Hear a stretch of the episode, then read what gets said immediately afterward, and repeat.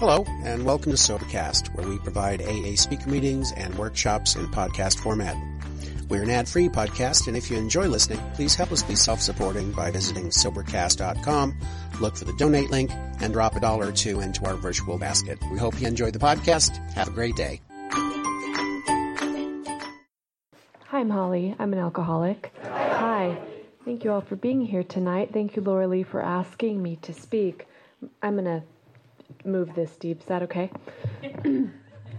I um, I got sober in New York City, and it was the same format. It was the AG meeting. They called it Atlantic Group, and you couldn't touch the remote. You sorry, you couldn't touch the uh, this thing microphone. There was somebody who would do it for you, um, and you guys have the same format. So, uh, my sobriety date is October 18th, 2013 and my home group is Saturday Ladies Study in Shoreline.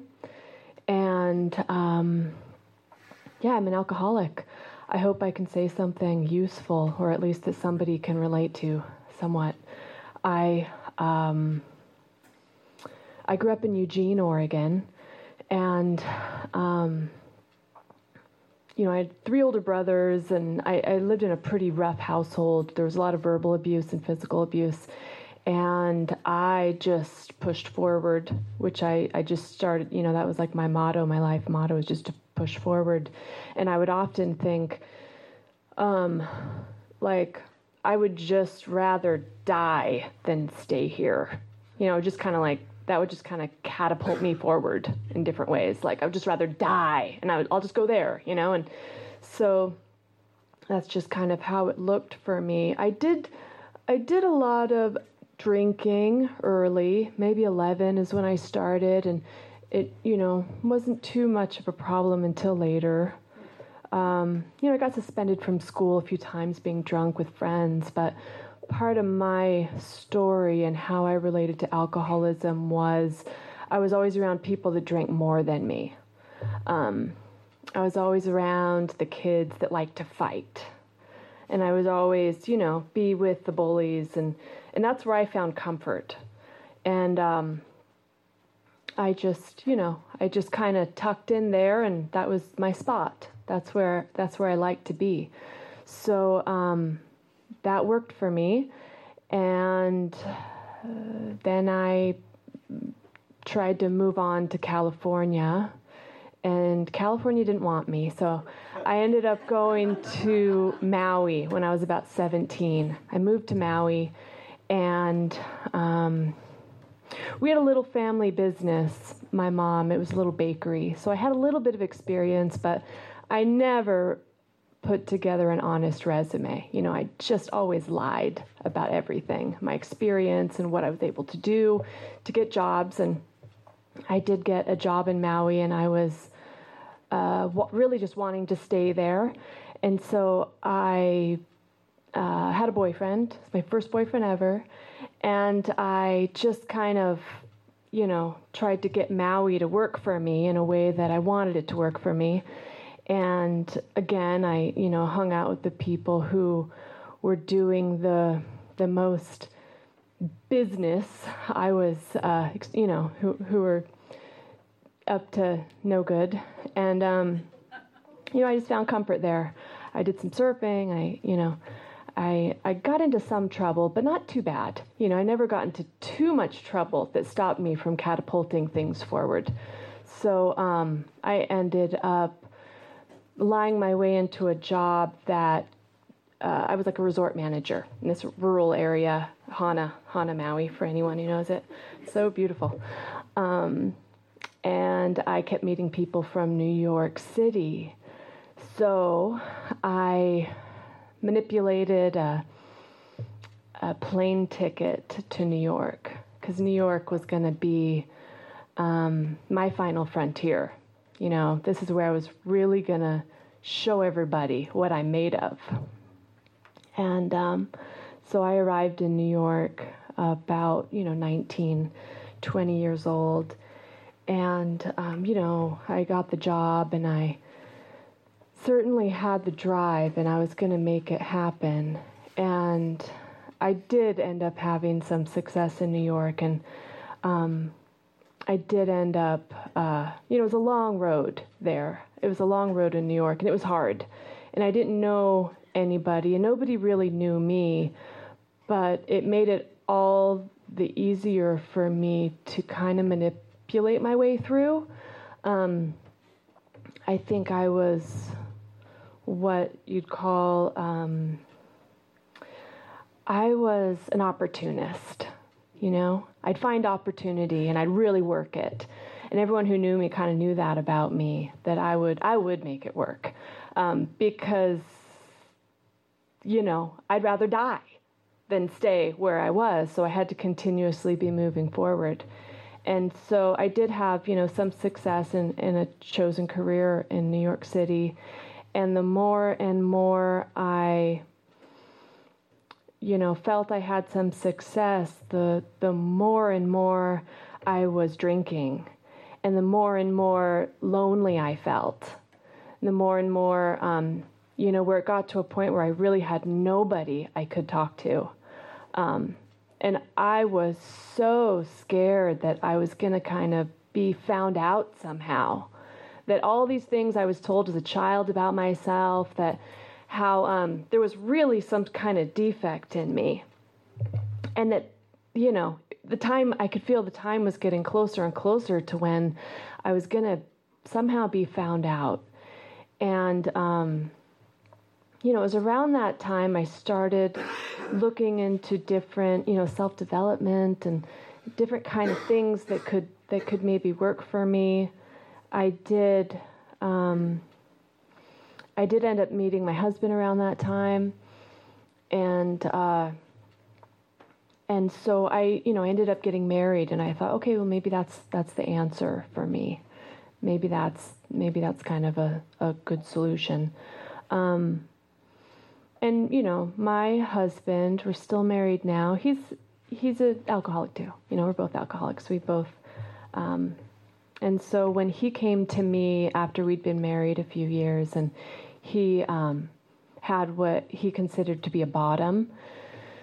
He came to me um, and told me many things that he had done in blackouts, and um, he kind of laid things out for me. Um, and you know, uh, I thought, gosh, that's too bad for him. He can't drink, you know. It's a shame. you know. and I, you know, in a way I felt uh, God, he ruined it for me. You know, we kind of uh, thought we had this good thing going. Um, who am I? Who, who am I gonna, you know, drink with when I go to the pub? Who am I gonna, you know? Uh, he kind of. Um, anyway, I went to Al Anon from there. That's the sister group here, and um, I hung out in Al Anon for a few years, and it kind of ruined my drinking a little bit. Um, but it didn't stop me from drinking through my step work. You know, it didn't stop me from uh, moving that along. And what I found in Al Anon was um, it's, you know, the 12 step program where I, um, I worked the steps and I was able to finally get honest with somebody. And that was my sponsor. And what happened was I went to an Al Anon AA retreat. It was upstate New York. And um, I haven't missed it since. That was seven years ago, um, but four years ago since I got sober there. And um, it was my sponsor at the time. She, we were supposed to do a 10 step or something, and she was really upset. And, and I, you know, I, I asked her what was wrong. I, I didn't understand what was wrong. And she told me that, you know, she was an alcoholic. And I looked at her and I was like, Amy, I'm an alcoholic too. And, um, and I could never take it back. You know, I tried. I tried and I tried to take that back, and it, it, never stuck. I just tried to backpedal as soon as I, you know. Um, but I felt when I said that, I felt freedom. I felt a certain freedom, and it was only with her I think I could have been honest with because I really didn't know trust until until I met her. You know, um, sponsorship is just it's just um, in my experience it's just been miraculous. Um, because I never I never felt uh, trust, you know, with people. And um, so I um, what happened is I I got sober um, and I was in day four at a retreat and I came home and and um, and I just immediately I got pregnant. So on my fourth fifth day of sobriety in AA, I was pregnant, you know, and um, and then I was in the rooms, uh, really just not understanding this thing that we do here, not wanting to, thinking it was all a big mistake, and um, I didn't belong here. You guys didn't know what I came from. Anybody would have drank if they um, they grew up how I grew up, and and I just didn't hear anything I could ever relate to. Um, so if you don't relate to me, just keep coming back if you're new, because you will. You know, for me, I did hear things that I related to eventually. That really, you know, I am convinced today that that I am alcoholic. I do belong here. And um, so, what happened for me is that um, I was lucky in that my my Al-Anon group they they participated in the same format you guys do here, and it's the Akron you know format. And so they um, they stayed very close with AA, and so I had um, I had AA in my back pocket all along. I just didn't know it. So I got a sponsorship and they really, you know, those women in AA, they just really circled their wagons around me, you know, and um, with baby showers, with um, just everything, you know, everything, cleaning out a closet or do, you know, I didn't know how to do anything before I got sober. Um, my life was a wreck. I was, you know, $150,000 in debt, and I. Um, was convincing everybody that everything was okay, or that maybe it was my husband's fault, you know. Um, but the the jig was up for me. You know, this was it. There was no there was nowhere else to go. So um, so I I was just you know so moved by that. So what happened for me is that um, I took direction. You know, I did what my sponsor had suggested. I heard what people said. I tried it. I continued to try it. I showed up for other people um, and the way they graciously showed up for me. And, you know, life just has started to look really different. Now I'm three and a half years in, and we moved out here so I could go to a school. It's part of a really, um, it's a, just a dream for me. And, um, you know, upon arriving in May of last year, we were convinced, you know, I really wanted to buy a house. That was a big thing here. I wanted to buy a house. Um, and so we found a house. It just, we, we went straight to the house and we made an offer. And then we were going to close. And uh, all of a sudden, we didn't have a Washington state tax return. We couldn't close. And it was, you know, I've, I've learned and I've been told in these meetings and in AA that if you row the boat, uh, what is it? God won't row and I can't steer, right? So I need to sit in the boat and I need to row, and God's going to steer. And uh, and so this thing wasn't working out. I had to go to family and ask them to co-sign, and and they didn't. They didn't want to. So um, that was May, June, July. Um, I had one last option. You know, I just kept rowing this boat. And I went to the owners and I wrote a letter saying uh, that, you know, that we wanted to live in the house, that we'd want to rent it, and that we'd want to just buy it when we could. And um, what happened is um, they said okay. And we just signed the paperwork on Friday to buy it, you know? And uh, these are just these are just so many. I have so many miracles of being here, and um, I used to think it was just some big, you know, um, that I, you know, I don't know what I thought, but whatever I thought, it just didn't work, right? What works for me is coming here and listening to you guys and working these steps and having sponsorship. Um, I mean, I have a life, and I know we say it often, but it it's true for me. I can't believe it. If it's true for me, it could certainly be true for you. Um, but it's just this life of my wildest dreams that I'm um, you know. So now I have two boys, two babies, because of course got pregnant right after the first, again, uh, before moving across the country with with both of them. Um, and they're a year and a half, a year and a quarter, and two and a half.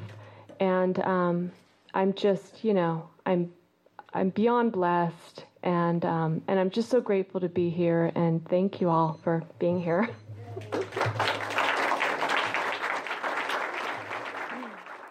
I'm Annalisa, and I'm an alcoholic.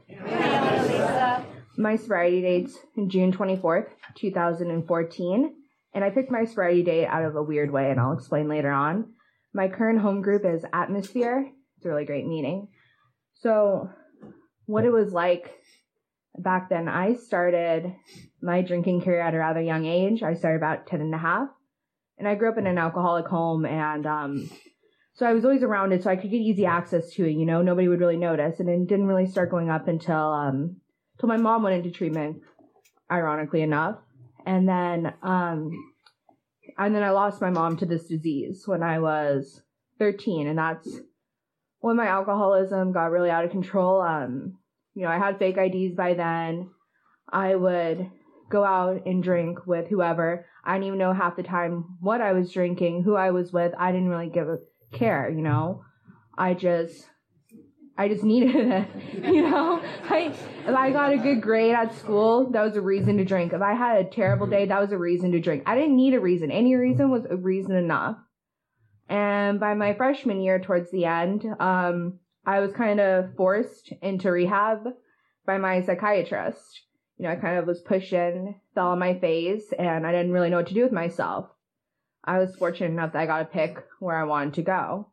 And I decided to do outpatient when I was going through withdrawals, which really sucked, and taking finals. Um, but I was determined after 30 days in my treatment mm-hmm. center that I was going to quit because I don't have a problem with alcohol. You know, I mean, obviously I didn't have a problem. Otherwise I wouldn't be forced in there. You know, everybody's crazy but me. and how I knew this was when I couldn't control my drinking with vodka or tequila, I would switch between the two.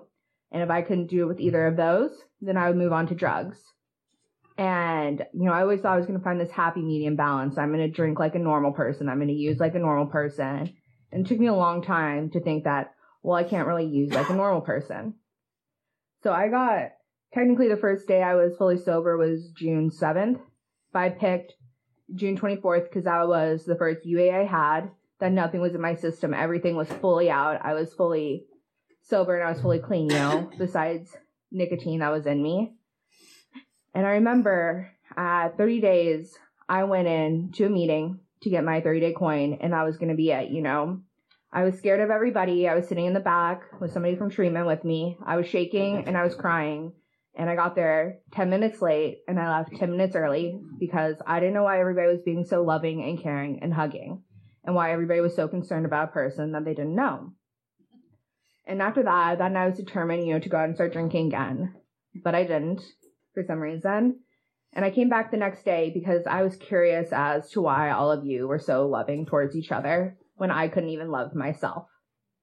And so I started going to meetings. I found a home group with a bunch of people that I thought were fascinating enough and I kind of wanted what they had.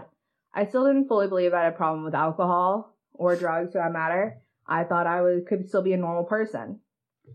And then I got myself a sponsor and I decided I would start working the steps because, you know, I was bored. You know, maybe I do have a problem. I started thinking to myself, you know, if I started looking back on old social media accounts at, you know, everything is recorded, taped, pictured to this day and age. And I looked at things I was posting, things I was doing in videos, and I was ashamed of myself, you know? And then I started becoming ashamed that I have this disease. You know, I didn't want to believe I did. I didn't want to be like my mom. I didn't want to be like anybody else in my family because I didn't want to believe I was. You know, I thought it was the end of the world to be an alcoholic. And in all actuality, it really isn't.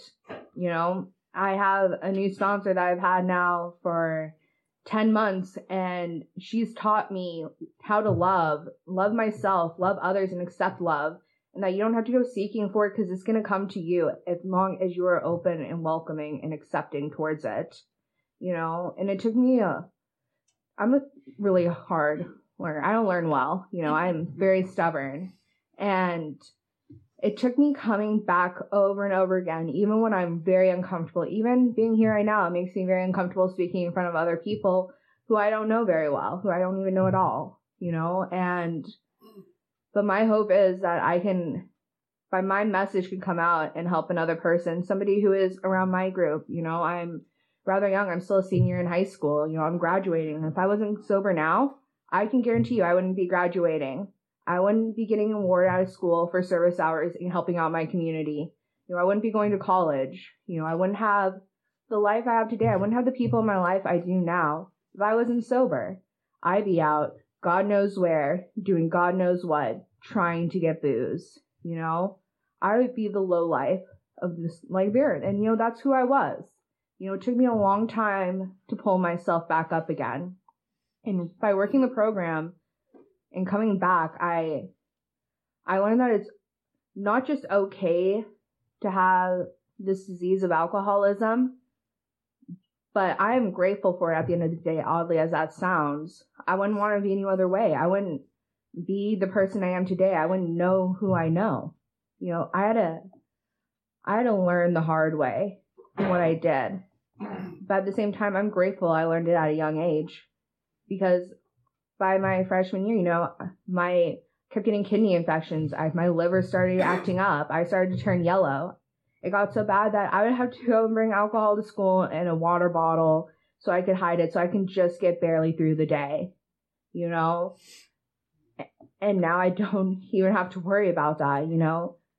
It makes me sad when I see the people out there who are still struggling with this disease who don't have another way out. And I feel like by coming to meetings and listening to everybody, you know, even if you don't want to be there, you're going to find, I feel like, some type of hope like I did. Because, like I said, I was stubborn. I didn't want to listen to any of you. All of you were too kind and too loving and too hugs for me. You know, I didn't want any of it. You know, who wants to sit in a basement, in a church basement for an hour to two hours, you know, listening to people or talking or being around anybody you don't want to know? Because you know what? I didn't want that. I'd rather been at home, alone, or in an alleyway, drinking or using. You know, that was my life. That's what I thought life was about. And it took me, it took me almost three years to know that that's not what it's about. That's not all that this life has to offer. And it's truly a beautiful gift, you know? And there's times when I stray away from meetings. You know, my sponsor lives almost 2,000 miles away from me now, you know, and I, I don't show up for her. And then I start to get urges again. Like, I think this might be a really great time where I can just go out and have a few drinks with a few friends, you know? But that's not a great idea for me. I know exactly where I'm going to end up. I can get a DUI. I could kill somebody. I could end up hurting myself. Because the next time I go out, I know that there's a really great chance I am not going to come back. It's already hard enough coming back the first time. I don't want to imagine what it's going to be like coming back the second time. I don't ever want to put myself back out there where I was with feeling so terrible about myself, about the world, having bad images about that and everyone else around me, being scared and frightened and so much self hatred and deprecation towards myself. I never have to feel that way again, you know. And I learned by working the steps that I never have to, you know, I never have to go back out. Nothing is worth ever drinking or using over, you know, as the easiest thing is to not drink. The hardest thing is to keep going and to work the steps. It's a simple program. There's only 12 steps. I'm pretty sure almost all of us can count up to 12. But it's actually doing the steps. That's the hardest thing. Being brutally honest with yourself and others. And that was something that was really difficult for me. Finding all my character defaults, finding what I needed to better myself as. You know, my I gave up on the mm-hmm. program when I, six months ago, when my first sponsor dropped me twice because of my sixth step. And then I found a new sponsor, let alone did I know she was all about love and being compassionate towards others. And I hated that about her. and, you know, she's like, I had to hug somebody every day. Somebody I didn't know, I had to go up and hug them. You know, and that was really embarrassing and hard for me to do. She gave me the worst service position. I'm now a greeter at my home group, and I hate it. I, you know what I do? I hug everybody. But now I know names. Now I'm letting them love me and see me for me. You know, I'm not hiding in the very back, you know, trying to make sure nobody's seeing me. You know, I mean, I did hide in my car before the meeting because I didn't want to come here. But, you know, I still, I got my, I got up out of my car. I walked in with Miss Herring, and I'm here now. You know, before I wouldn't have done that. I wouldn't have even given it a second thought. I wouldn't even waited for somebody. I would have left. I didn't care if I gave somebody my word because back then my word meant nothing. My word only meant something if I was going to go to meet you to drink or get loaded with you. That was it. That's the only time you knew my word was good because I was getting something out of it, you know? And now I can say if I give somebody my word, they know I'm giving it to them and that I'm going to show up. Before I never showed up. I didn't show up to my mom's own funeral. I was I was drunk at her funeral. I don't even remember half of it, you know? And now when another family member of mine is dying, I can show up in the hospital for them completely sober and be there for them to hold their hand and make sure that they know that's going to be okay. Now I can go and help out other alcoholics and hold their hands and let them know it's going to be okay, just like people did for me. Even if I don't want to do it, even though I don't want to be talking now, it's going to maybe help somebody. Like how like going to speakers meeting really helped me because I didn't have to say anything. All I had to do was listen. I just had to sit in the damn chair and listen. You know, you don't have, it doesn't take very, it's not hard to listen, you know, you're just using your ears. God already gave you them. And it's a magical thing to be sober, you know, all the new things I experienced, like my story, it had a relapse in it. I relapsed a lot in the beginning, you know, before this is my fourth time coming around. Now I have almost three years.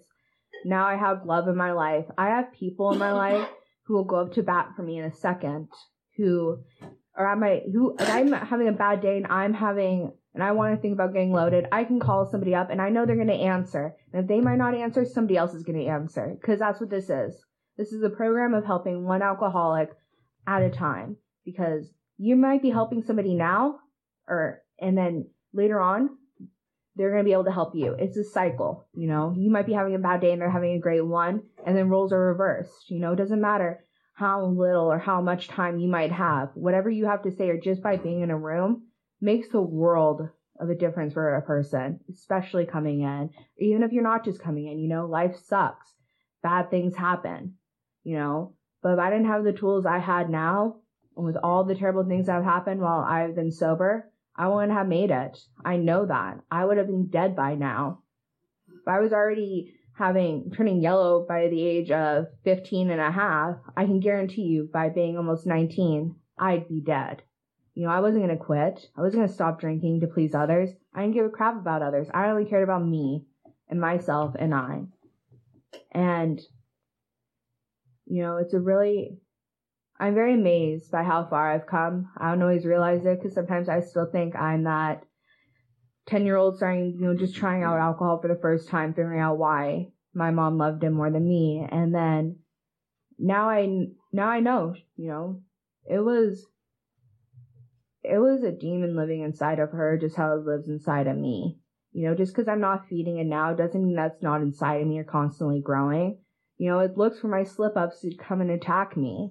You know, and if I don't stay strong to my program, it can overpower me. I know that. I know that about myself. I know if I stray away, I have a greater chance of relapsing than when I'm with a room full of people I don't even know. Because we all have the same disease, you know. We have different stories, different pasts, different futures, but we all have the same thing. We all have this underlying disease. And we all want help for it. Otherwise, I don't think any of us would be here if we didn't want to help. You know, not just my own personal belief. You can agree or disagree with that. And I really appreciate Ms. Herring giving my number out to somebody asking me to come and speak tonight. you know, it's kind of kind of a little weird for me. You know, I was I was honestly I was kind of upset. You know,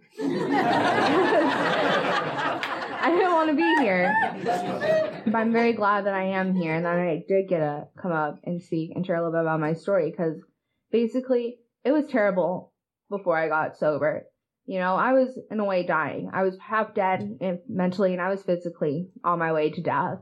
And here I am now, about to graduate, moving on further in life, you know? I got to go to Minnesota to see my sponsor and we got to embrace the love and sponsorship that we shared together. You know, I wouldn't be here if it wasn't for AA or NA. I'd be dead, you know? And I couldn't imagine that. I couldn't imagine being dead when I've experienced so much life in this little few years, you know? So thank you for letting me share.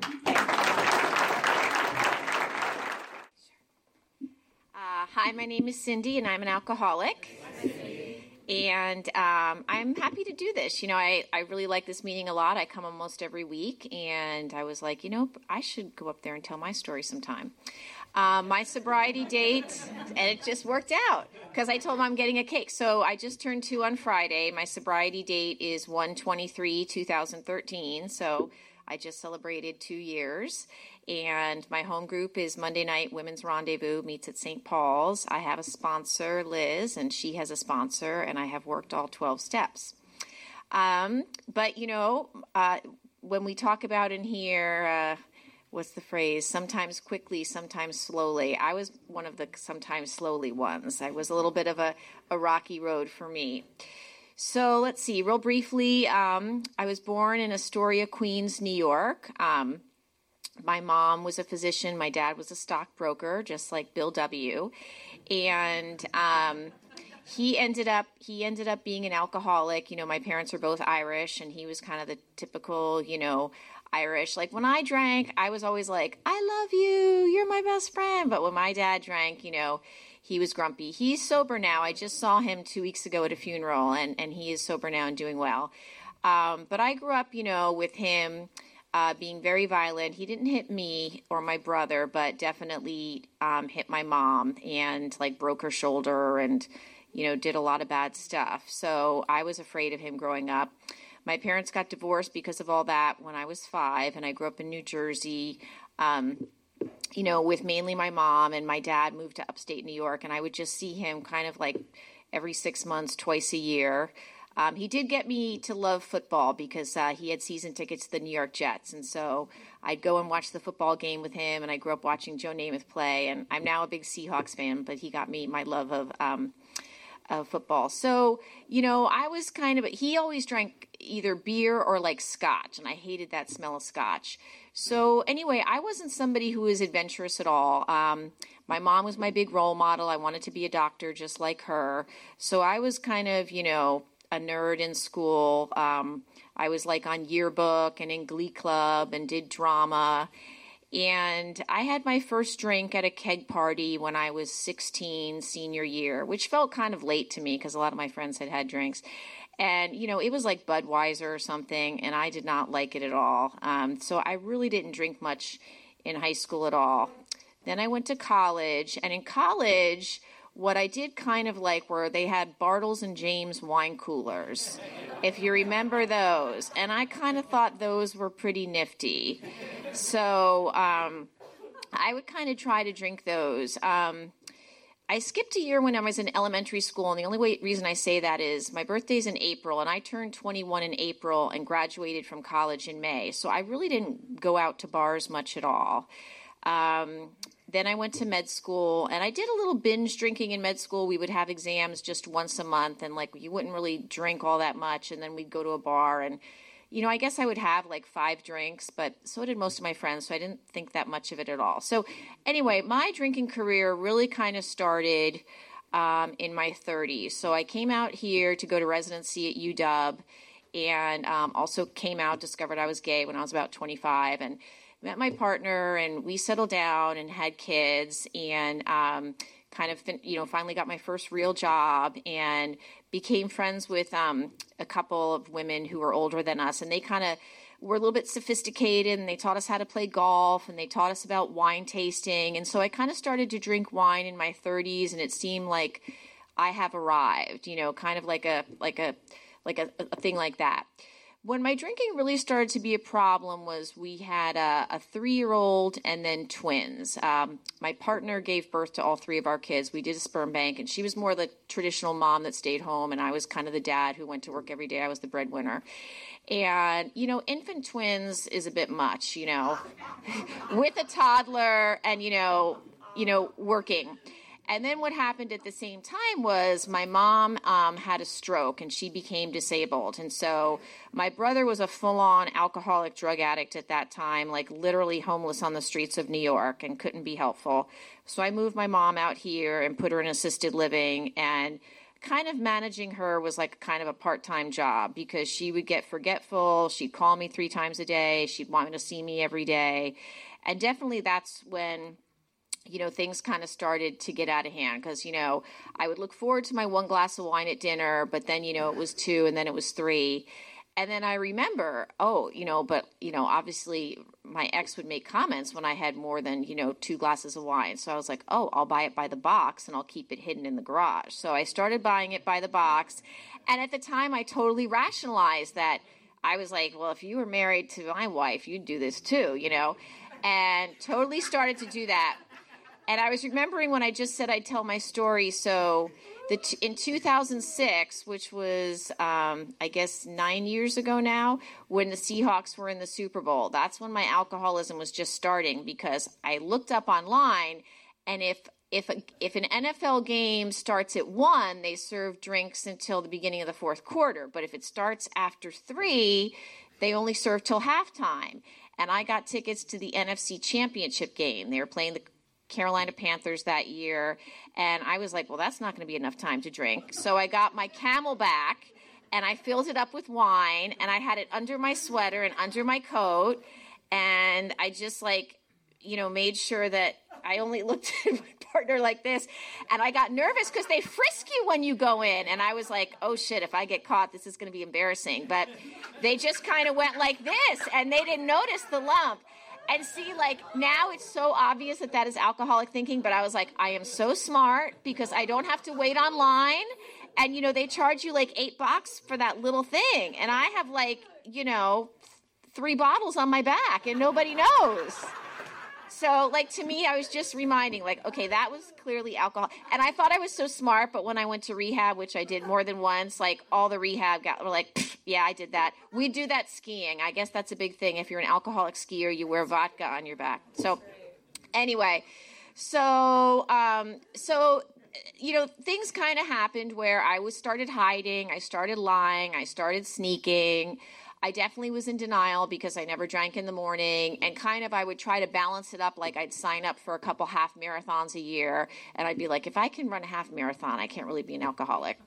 Well, you know, stuff happened at home and I just wasn't present a lot, you know, and you know, if we got invited to like a party with our peps friends, like I'd get drunk, you know, and be stumbling and be messy. So there was definitely more and more friction at home and then it came to a head uh, again super bowl. I was like you have to drink for the super bowl. I went to my first aa meeting in like 2009 and it was at st paul's living in sobriety. And now i love that meeting but like my first time there you know i thought it was a little bit of a different crowd. I was like i don't fit in here. I don't belong and but anyway, so it was Super Bowl Sunday, the year the uh, Saints won, and I was hiding alcohol in my bathroom, and I was drinking all during the game. And by the end of the game, I was totally passed out. And so then my ex was well, she's now my ex. She was like, "You got to move out." So then I moved into an apartment for only a few months, thankfully, because that's when the wheels came off the bus. Because then I didn't have to hide anything. And what really got me into treatment was um, I ended up getting drunk one night, and I had only been in this apartment a few months. And I guess I was in my pajamas, and I got up to like I had to pee, but instead of ending up in the bathroom, I ended up passed out in the apartment hallway with like my pants down. And somebody saw me and called 911, and I woke up at Harborview. And I'm just to say this because it kind of says so. I was like, I'm Dr. Smythe. I'm fine. Let me go. And they're like, no, we're reporting you to the medical board. So even though it was a weekend, I was I had a lot of resentments about this because it was a weekend. I wasn't on call. I wasn't working. I wasn't driving. But basically, if you're a doctor and you show up in the ER drunk, you are getting reported to the board. So then I met with them the next day, and they're like, "You're leaving tomorrow for treatment for 90 days." And I was you know, not happy because, of course, no one at work knew anything. I had a lot of shame. So, you know, I went into that treatment very resistant, and not surprisingly, you know, it didn't work. And you know, then I had a relapse and I had to go again. And, you know, it was kind of, I was doing a lot of in and out of AA. I was like trying to buy, buy into it, but not really focusing on the differences, not the similarities. And basically, I had my third relapse, and so I monitored. I have to do UAs every week. And so in 2012, I had my third relapse. And even though nothing had happened at work, just because, you know, I had my third relapse, I had my medical license suspended. And that really crushed me because my whole ego was wrapped up into my profession. And, um, so, you know, I have what's my current wife who's very supportive, but, you know, this disease just breaks you down. And I got suicidal. And, um, you know, I'm so crazy because, you know, I didn't really want to kill myself, but like I thought I did because, you know, I, I was like, I can't, I can't imagine a life with alcohol. Can't imagine it without it. So, um, so I read online how to research things. I literally went to Fred Meyer, it was like January, and bought this barbecue grill and put it together and put up charcoal and duct taped all, you know, the windows in my bath bedroom and lit this charcoal grill on fire because I had researched that the lead singer of Kansas had killed himself that way. And and Michelle comes over and is like, What's that smell? And there's like smoke everywhere and, you know, this and that. And, um, and I had, you know, left a letter to my ex saying, you know, tell the kids I love them, but by the time you read this, I'll be dead.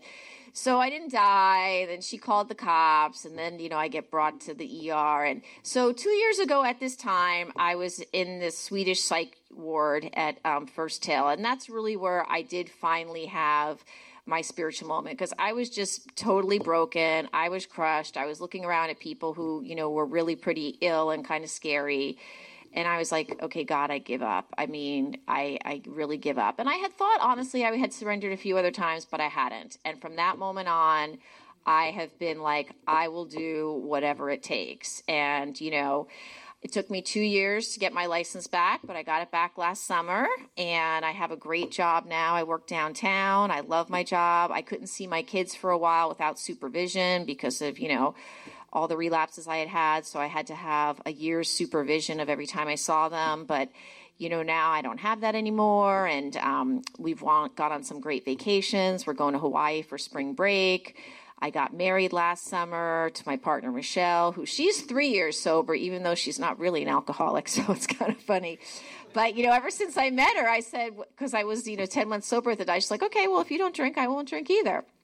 And uh, you know, uh, so it really, it the promises really have all come true. You know, everything that was a mess now is really great, and I do have to thank this program for it. And um, you know, I'm even sponsoring people now, which is a miracle. And I like going to AA meetings. So if you're new and you're kind of like, I really don't like coming, it is true what they say. All that stuff, keep coming back, keep coming back. They used to say, don't leave before the miracle happens because I really got depressed and I thought, you know, maybe I'm just going to be one of these unfortunate few that doesn't get it. And, you know, like when I went to treatment a few times, my counselor was like, you know, you can't be too dumb to get it, but you can be too smart to get it because, you know, you think you're better, you think you're this, you think you're that. And I kind of did, you know, and so uh, definitely being a doctor did not help me with this disease at all, at all. So, um, I really had to get humble and, you know, I just went to two to three meetings a, a day. And then um, for a year and a half because I had to have some income. I had no income. Um, I got a job at the prison. I worked as a health educator. And um, I ended up telling my boss, you know, and everything, because of course they were like, well, why is a doctor applying for this job? And so I just told them the truth, even though I had a lot of shame about it. Um, and they were really great to me. And I really, it, it was a very educational experience because, you know, I don't really know what, you know, these prisoners, they're all very nice. It was the male prison in Monroe, it was all men. And, and, you know, the first time I was there, I had like 30 of these men in a room with me, a lot of whom were murderers, you know, child molest, who knows what they were. You know, I was scared, but at the end, I realized, you know, again, that's not for me to judge. You know, I'm no better than anyone else. I definitely could have been in prison for, I definitely drove drunk and dro- I drank and drove a number of times. I hit two parked cards, but thank God I never hit anybody, so I could totally be, be in jail. So it just made me realize, like, you know, uh, if you relapse, I definitely do think that I will die um, if I relapse. So that is not something I ever want to do, and I'm going to keep coming back. So thanks for asking me to speak. Um, I'm Rebecca. I'm an alcoholic. My sobriety date is January 29th, 2010. I have a sponsor, Christine J, that's here tonight, back there. Um, I feel like for many of us, uh, alcoholism runs in the family, and for me especially, it does um, on both sides of my family.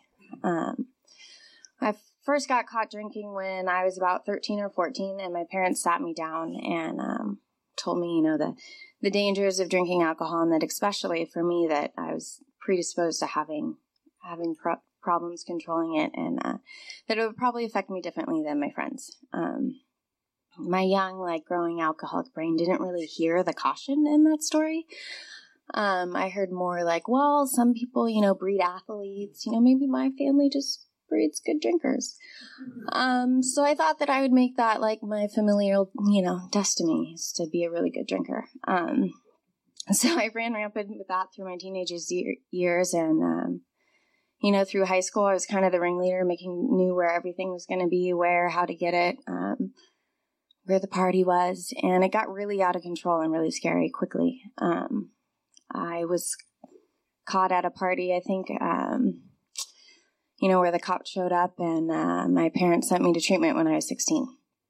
And so this is my first bout with treatment, and um, you know, I did the Lakeside Milam Adolescent Intensive Outpatient Program, and it worked for me. I had to switch schools because there were lots of rumors going around, and most of them were true. Um, so I thought maybe a clean slate would be good for my senior year of high school. Um, and I stayed sober for a while. I uh, I went to college in Chicago at DePaul University, and um, I was in got uh, involved in the program over there. Um, and it was really good for the first two years of college. Um, and then slowly at the end of those two years, those first two years of college, you know, um, put months between meetings and weeks between calling my sponsor, and that little alcoholic in my brain started to think, Maybe you were just a party kid that got caught. Maybe you really didn't have a problem. I'm 20. I'm an adult now. I can drink responsibly, right? And so I tried. Um, I decided that this was a good, a good testing. It's not even legal at this point, right? I'm still 20. Um, it's a great idea.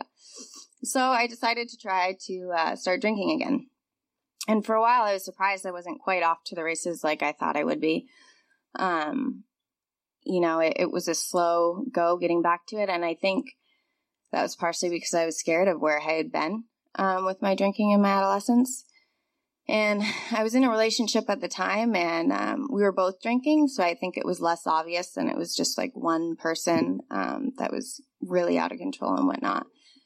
Um, and so towards like the end of, I'd been drinking for about two years at this point and um, starting to do more of the drunk driving and more of the um, just reckless behavior and making sure there was always alcohol available all day, every day, um, you know, wherever I was, whether it was home or I was out or whatnot. Um, and uh, so I was living with this man, and, you know, I thought, like, okay, I'd been through so much, you know, through my childhood, and finally, okay, I'm living a functional alcoholic life. I'm in school, I'm doing well, you know, things are good. And uh, three days after I graduated college, um, he passed away in a motorcycle accident. And I just didn't think that was fair. I mean, death is never fair. But um, I was like, man, I'd already been through everything. Like, why do I have to be dealt like this terrible hand again? Um, you know, and so I was in Chicago. I just finished school, didn't have that keeping me here. I, there, I didn't have a job. I couldn't afford like this guy's house I was living in, right? So I had to move home. And, um, you know, I moved to my parents' house in Puyallup, and uh, my two older brothers were also living there at home in Puyallup. So my poor, poor parents. Uh, you know, uh, so it was, you know, like the good old days. And I just started drinking aggressively um, and blacking out all the time. I'd reconnected with some high school friends and, um, you know, I would drive everyone, I would like start the night driving everyone out to these bars, knowingly that at the end of the night, I would bring, I would drive everyone home drunk. You know, I started out knowing that that was going to be the case. And um, that's where it got a little dodgy for me because, like, I just didn't care. I knew I didn't have any disregard for myself or the people in my car, you know, my friends driving, let alone like there's good people on the road out there driving, you know, that I I could severely affect their life or like God forbid take it from them.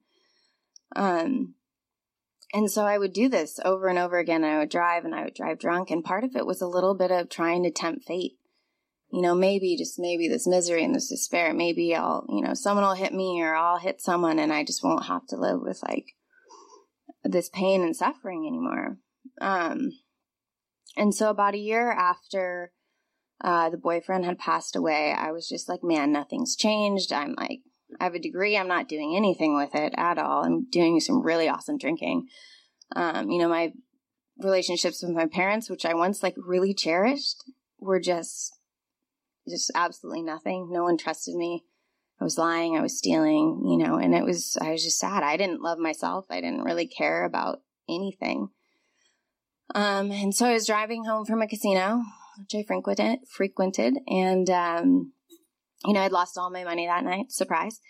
I've uh, been cut off from the bar. And, you know, I was driving home on Highway 18 and I was just like, I'm done. I'm so over this. This is just whole life thing just isn't working for me. Um, you know, and, uh, there was this bridge on Highway 18 and I veered right and I floored the uh, gas pedal to the ground and I wanted to drive off this cliff. And I tried. And I hit a rock. And I got a flat tire. You know? And I was really mad. like I'd come up with this solution for my misery.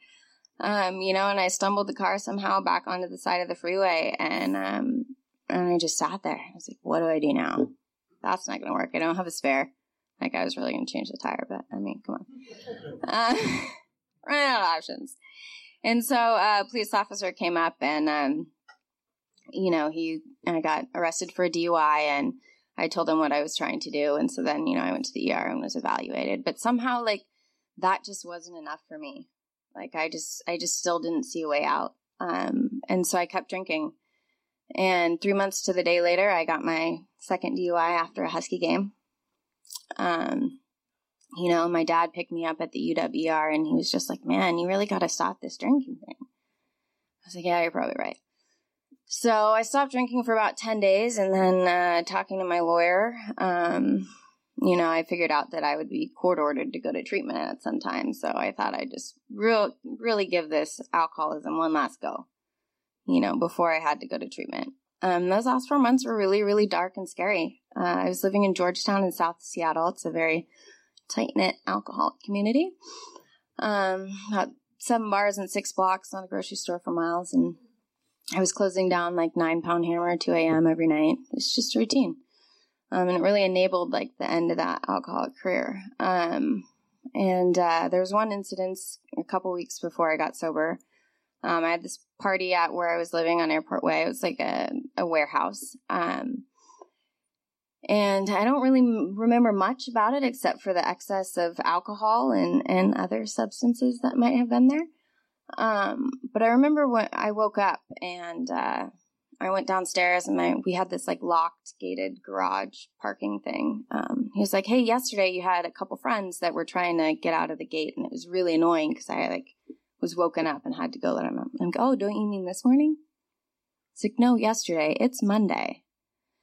And so I had been passed out for the better part of 36 hours and I don't know why. I don't know really what what happened. Um you know, I had no called, no showed for work. Uh you know, I went took this like confusion to the bar down the street and the bartender told me my mom had been calling the bar for a day and a half looking for me. Um and that your mom's going to bar looking for you is no bueno.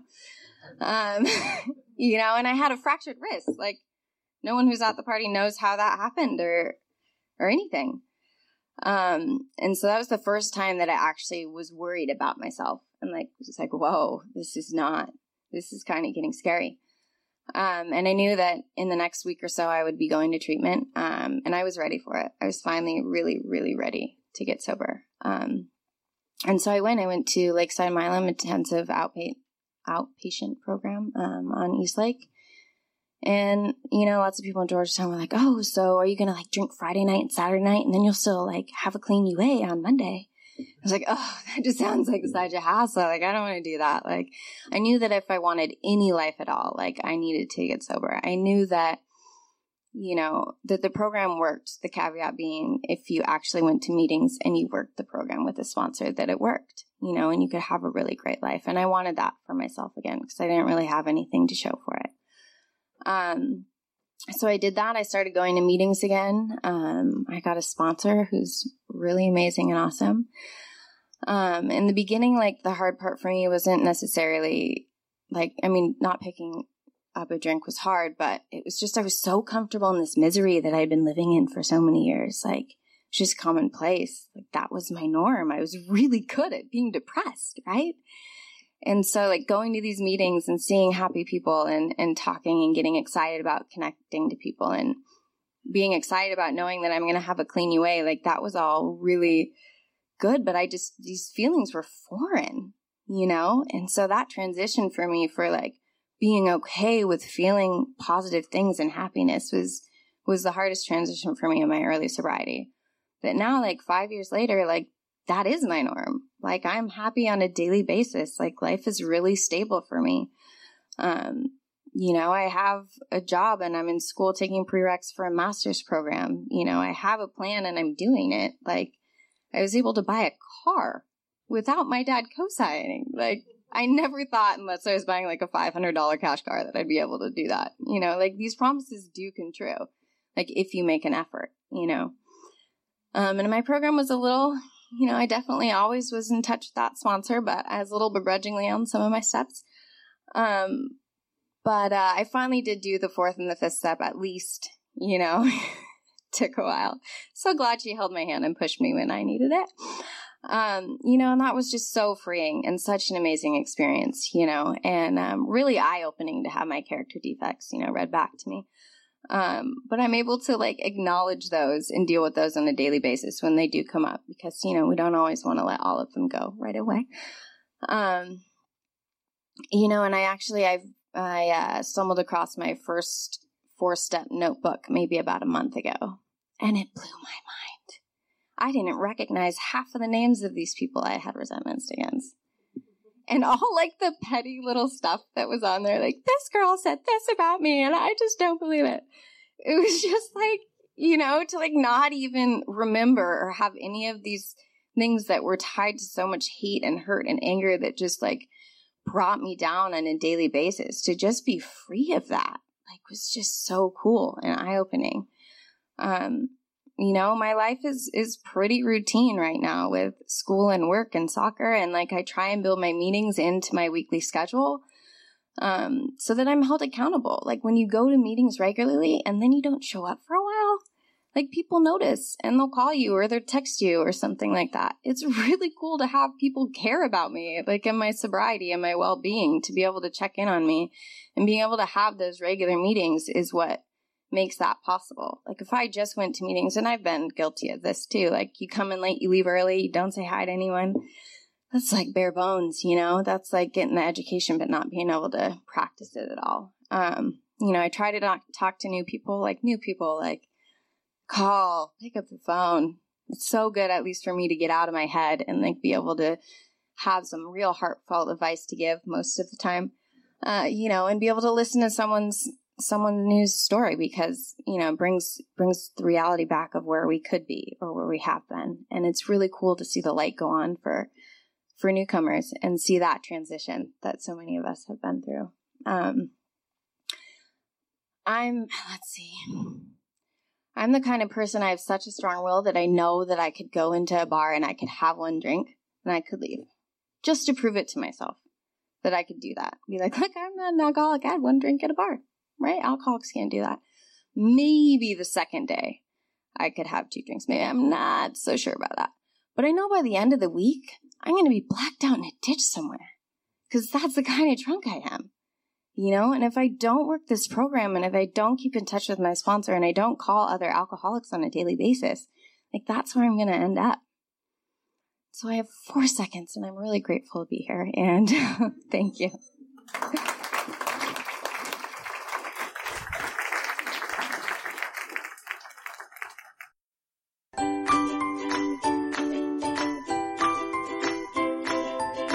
Thanks for listening. I hope you enjoyed the podcast. Sobercast is ad free, and we'd like your help in order to keep it that way. So if you'd like to help us be self supporting by pledging a dollar to a month, visit Sobercast.com and look for the donate links. Thank you very much.